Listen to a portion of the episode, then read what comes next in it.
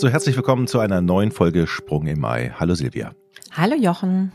Heute reden wir über ein Thema, was mir gänzlich komplett neu ist. Du hast den Themenzettel rübergeschickt und ich konnte damit nichts anfangen. Es geht um, ich, ich weiß noch nicht mal, ob ich richtig ausspreche, um Myome, um ein Myom. Myome, ist richtig? My, Myome, genau. Myome, Myome. Und was mich aber wirklich dabei überrascht hat bei diesem Thema, wie viele Frauen davon betroffen sind, aber meistens ohne krankhafte Konsequenz daraus, ne? Richtig, also Myome sind tatsächlich die häufigsten gutartigen Tumore der weiblichen Geschlechtsorgane. Die gehen von Muskelzellen, von den glatten Muskelzellen der Gebärmutter aus. Und äh, ja, fast vierzig bis fünfzig Prozent aller Frauen entwickeln äh, im Laufe ihres Lebens äh, ein Myom mindestens. Und ähm, ja, und das ist dann auch unterschiedlich äh, in anderen Bevölkerungsgruppen.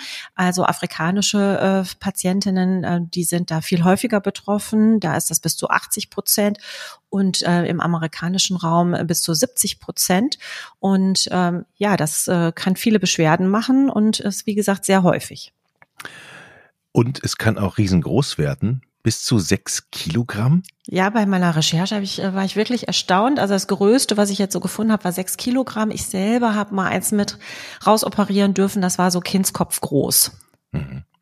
Das heißt, die Frauen merken irgendwann, dass etwas nicht stimmt und dass da irgendetwas ranwächst? Ja, also das ist tatsächlich äh, sehr unterschiedlich. Meistens sind die ja viel kleiner und ähm, sind Zufallsbefunde bei der normalen Routine-gynäkologischen Untersuchung. Und ähm, dass die so riesig werden, ist natürlich sehr selten. Und ähm, normalerweise würdest du das als Arzt ja auch gar nicht so beobachten und zulassen. Ist oft auch, ähm, also ähm, ich habe mal in Afrika gearbeitet, da war das äh, viel, viel häufiger, aber da war die medizinische Versorgung auch ähm, ziemlich schlecht. Also fassen wir zusammen, ist der häufigste gutartige Tumor der, der weiblichen Geschlechtsorgane. Wie entstehen diese Myome eigentlich? Ja, da ist man sich nicht ganz genau sicher. Man nimmt an, dass es einen Gendefekt gibt, auch für dem Chromosom sieben, was dazu, was das halt begünstigt, diese Wucherungen. Und ähm, wie, wie schon gesagt, ne, ethnische Aspekte, also verschiedene, verschiedene Bevölkerungsgruppen leiden da mehr äh, drunter als andere. Und eben, was man auf jeden Fall weiß, ist, dass da Hormonrezeptoren äh, am Muskelgewebe sind und deswegen ähm, Östrogen und Progesteron zum Wachstum führen kann. Und sobald die Frauen dann in die Menopause kommen, sprich also ähm, keinen Zyklus mehr haben, kein Östrogen mehr produzieren, kann dieses Wachstum stillstehen oder die Myome werden sogar kleiner. Ich sage immer so ein bisschen, die verhungern dann, die kriegen kein, keine Substanz mehr, um zu wachsen. Ja, und ähm, ähm, im, im Rahmen des Kinderwunsches ist es natürlich so, im Rahmen einer Schwangerschaft gibt es viel Östrogen und Progesteron und dann können die nochmal richtig groß werden, auch in der Zeit. Mhm. Welche Beschwerden machen die Myome? Also du hattest das am Anfang schon gesagt, viele Frauen merken es gar nicht und dann ist es ein Zufallsbefund, aber tatsächlich bei fünfundzwanzig bis fünfzig Prozent der Frauen treten dann doch Symptome auf. Das häufigste sind Blutungsstörungen in jeglicher Form, also das heißt viel Blut. Das kann man sich so vorstellen, dass das ähm, Myom ist so eine Verhärtung, fühlt sich so ein bisschen an wie so ein Tennisball, ähm, kann dann alle Größen haben und ähm, wenn das in der Muskulatur ist, dann kann diese Muskulatur sich nicht zusammenziehen, also der Muskel kann sich nicht, äh, die Gebärmutter ist ein Muskel, sich zusammenziehen und dafür sorgen, dass die Blutung aufhört. Also ähm, wie so ein Schwamm, den man ausdrückt und der dann irgendwann nicht mehr tropft. Und ähm, ja, und die Frauen verlieren viel mehr Blut, fallen vielleicht über eine Anämie auf, haben auch Schmerzen. Ähm, und ähm, jetzt in meinem Bereich, und deswegen haben wir das heute als, als Kinderwunschthema, ähm, haben tatsächlich Frauen mit ähm, Myomen eine, äh, viel mehr Aborte, eine schlechtere Durchblutung der Plazenta. Also wenn man sich ähm, die Gebärmutter vorstellt wie ein Muskel und das Myom ist relativ groß und darüber soll dann die Plazenta wachsen, dann kriegt dieser Abschnitt der Plazenta, der über dem Myom liegt, nicht richtig, wird nicht richtig versorgt und damit dann auch das Kind nicht oder Oder die ähm, Plazentazellen können nicht richtig greifen und es kann da auch zu einer Blutung beim Wachstum des Myoms kommen, sodass sich die Plazenta ablöst. Also ähm, viele Ursachen, die eben für eine Schwangerschaft ähm, nicht förderlich sind. Hm. Wie diagnostiziert man Myome? Wie gehst du vor? Ja, also Standard ist der Ultraschall, der vaginale Ultraschall, und da kannst du das ähm, sehr gut äh, abgrenzen zum Gewebe. Das sind wirklich so Kreise, die man sieht. Das kann auch ein Laie dann sehen, wenn man es ihm zeigt. Also es ist sehr beeindruckend, dass eben ähm, das äh, von der Struktur ähm, sich richtig abgrenzt zur Gebärmutter. Und ähm, ja, und das tut ja nicht weh. Also insofern, manchmal ist eine Bauchspiegelung, die gemacht wird, ne? Also durch, wegen einer anderen Sache, zum Beispiel Blinddarm oder so, ähm, dass dann die Myome auffallen, ne? Weil man ja dann einen Blick auf die Gebärmutter auch hat. Hm. Muss man alle behandeln oder kann man sagen, okay, ich habe eins, ist gutartig, macht mir nichts aus? Also vom Prinzip gilt, äh, wenn ich keine Symptome habe, dann brauche ich keine Behandlung. Das wäre so der erste Leitsatz. Und das zweite ist, okay, habe ich Kinderwunsch oder habe ich keinen Kinderwunsch? Und ähm, das dritte ist eben, wo liegt denn dieses Myom? Und ähm, die Gebärmutter hat mehrere Schichten. Ähm, innen drin ist ja ein Hohlraum. Ähm, wenn das Myom da drin liegt, ist, nennt man das intrakavitär. Und ähm, das kann man sich vorstellen, ähm, dass es äh, an so einem Zipfel hängt, ähm, in die Gebärmutter rein und dann eben den Hohlraum der Gebärmutter einnimmt. Ähm, die würde man, wenn man Kinderwunsch hat, auf jeden Fall entfernen, weil die stören äh, im Bereich einer Schwangerschaft, und das kann man entfernen durch eine äh, Gebärmutterspiegelung, kommt man da dran. Und dann kann dieses Myom halt in allen Schichten zu verschiedenen Anteilen sein. Also die erste Schicht ähm, nennt man dann, äh, dass das Myom submukös liegt, das heißt in der Schleimhaut noch drin. Die müssen auch entfernt werden. Dann schält man die so aus. Das kann man auch über eine Gebärmutterspiegelung machen. Die nächste Schicht ist Intramural, das ist die Muskelschicht, also es kann mitten im Muskel liegen, aber das kann auch so ein bisschen Richtung Innenraum liegen oder Richtung Außenraum liegen. Und ähm, die sind schwierig zu operieren, und das, die letzte Schicht wäre subserös, das heißt an, an der Außenwand, ähm, die sind dann wieder leichter zu operieren, da würde man eine Bauchspiegelung machen. Mhm. Reicht auch eine Tablette? Ja, ja, tatsächlich. Es gibt auch Tabletten. Also ähm, wenn man eben keinen Kinderwunsch hat, dann, ähm, wir hatten ja schon gesagt, dass die hormonell abhängig sind, und ähm, dann kann eine Pillenbehandlung reichen, schon um die Symptome ähm, in den Griff zu bekommen. Und ähm, es gibt auch ein äh, Medikament, das heißt Riego. Das ist, ähm, das ist ein äh, G n R H-Antagonist. Rezeptor-Antagonist, also es bindet ähm, und, äh, an den Rezeptoren und verhindert dann die Ausschüttung von F S H und L H, die ja wiederum den Eierstock anregen hatten und dann Östrogen produzieren, was wieder zum Wachstum führt. Und ähm, das Interessante an diesem äh, Medikament ist, dass man nennt das in der Medizin Add-back-Therapie, also äh, dieser Rezeptor-Antagonist schiebt einen so ein bisschen in die Wechseljahre, und ähm, das ist schlecht für den Knochenumbau, und ähm, deswegen ist da ein bisschen Östrogen drin, und äh, das verhindert dann, dass man diese Hitzewallungen hat und äh, sich dabei besser fühlt, und das soll ganz gut wirken, ist relativ neu. Und äh, ist aber kontraproduktiv beides, wenn man einen Kinderwunsch hat, ne? Weil du äh, hast ja dann keinen Eisprung und nichts. Also für die Patienten kommt, also für meine Patienten kommt das nicht in Frage. Nein. Das heißt, wenn man einen Kinderwunsch hat, würdest du dann immer raten, das entfernen zu lassen, oder auf kein, also immer von Fall zu Fall, und man kann das nicht generell sagen, wie ist da so die prozentuale Verteilung oder? Ja, genau, das ist das ist sehr individuell verschieden, ne? Und du hast äh, immer mehrere Aspekte, ähm, und zwar, ja, A, wo liegt das Myom, wie kompliziert wird dann die O P? Also ähm, man schneidet das ja teilweise, wenn das eben in dieser Muskelschicht liegt, aus der Muskulatur heraus. Das hat ein hohes Blutungsrisiko. Es gibt Frauen, die haben oft mehrere Myome. Und dann hast du ja mehrere Stellen, mehrere Wunden, die du alle dann mehrschichtig nähen musst, damit da wieder eine Stabilität ins Gewebe kommt.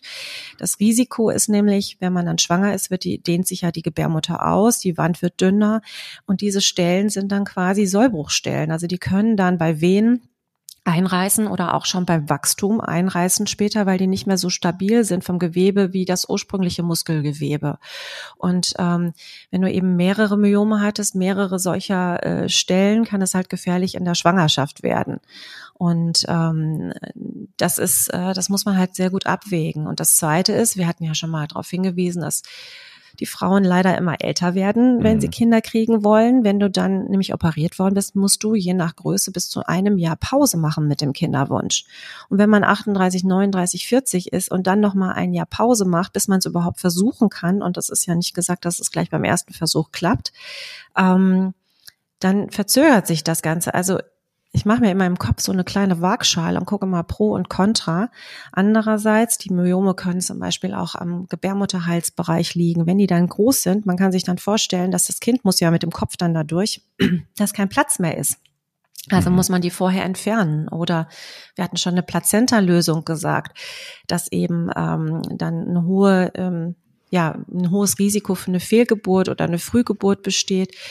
Und was man auch nicht vergessen darf, wenn sich so eine Plazenta löst, dann ähm, hat man ja auch Nachwehen nach einer Geburt. Die dienen dazu, dass sich die Gebärmutter wieder zusammenzieht und ähm, dann hört man auch auf zu bluten. Und wenn du so ein Myom dann in dieser Muskulatur hast, dann können die Fasern sich nicht zusammenziehen. Das ist, als wäre ein Keil in der Tür. Und man ähm, blutet vermehrt. Also es kann, können richtig gefährliche Blutungen dann mit so einem Myom nach der Geburt äh, sein.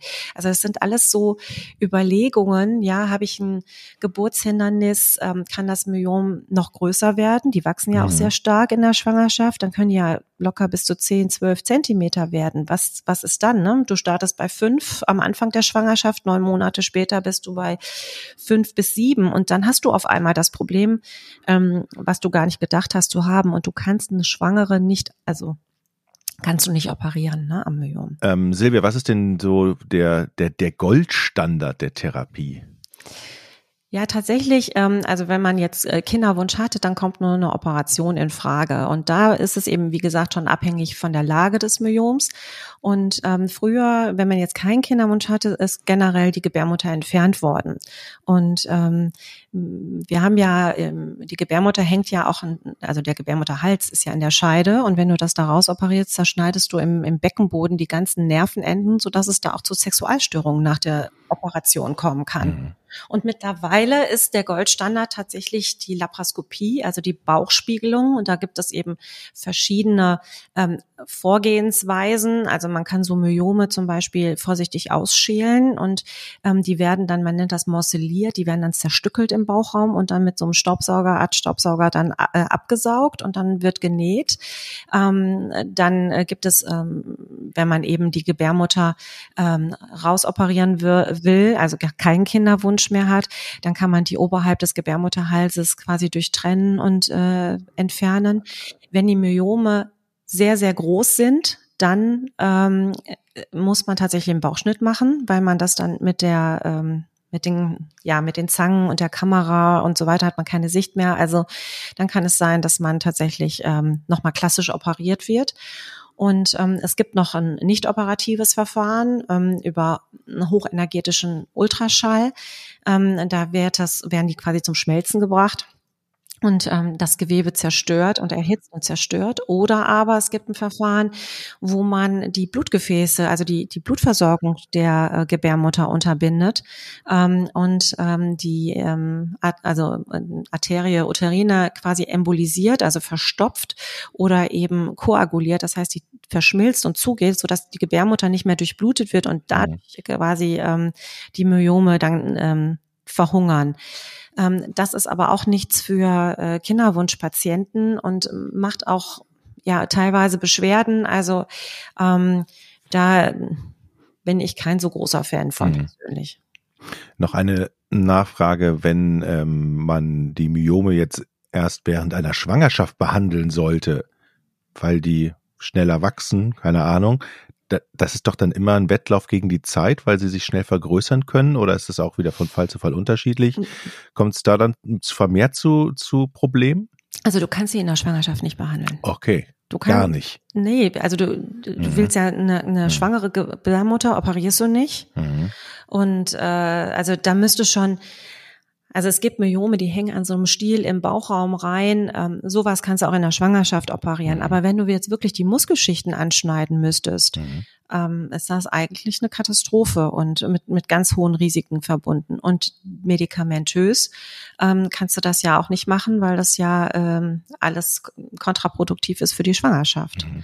Also deswegen sind diese Abwägungen im Vorfeld so wichtig. Mhm. Ne? Also es gibt, man nennt das Stieldrehung. Also wenn die an so einem Zipfel hängen, können die sich auch mal drehen. Und das kann sehr, sehr starke Schmerzen machen. Sowas kriegt man noch gehandelt und operiert. Mhm. Aber ja, ne, wenn die Frau das vielleicht vorher nicht wusste und dann schwanger wird und die wachsen in der Schwangerschaft, ja, dann gibt es Probleme.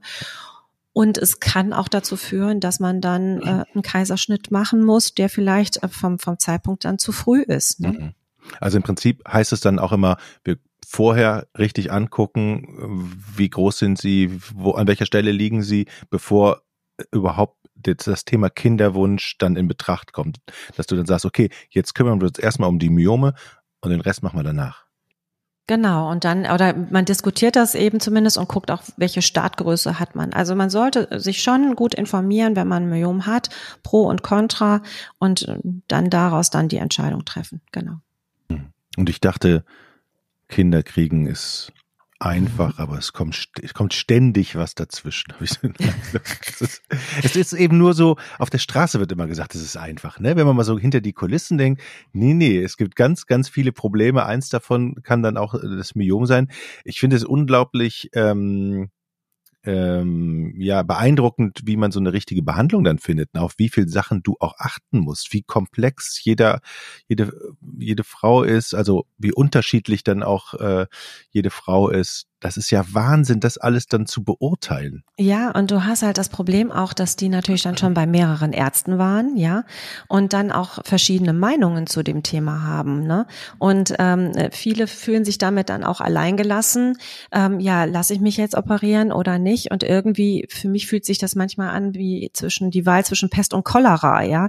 Ähm, riskiere ich jetzt was? Gehe ich die Gefahr ein? Oder ähm, im Extremfall kann es auch so sein, dass während so einer äh, O P ähm, wo die, man nennt das ja Myom-Enukleation, wo die ähm, Knoten dann rausoperiert werden aus der Gebärmutter, ähm, dass das so blutet, dass man die Gebärmutter entfernen muss. Ja, dann ist ja ganz aus mit dem Kinderwunsch. Also man sollte da auch äh, je nach Befund in ein erfahrenes äh, Zentrum gehen. Ne? Hm. Ich würde jetzt mal auch den Schluss daraus legen aus dieser Folge, dass man auf alle Fälle ähm, eine Kontrolle, eine regelmäßige Kontrolle machen sollte.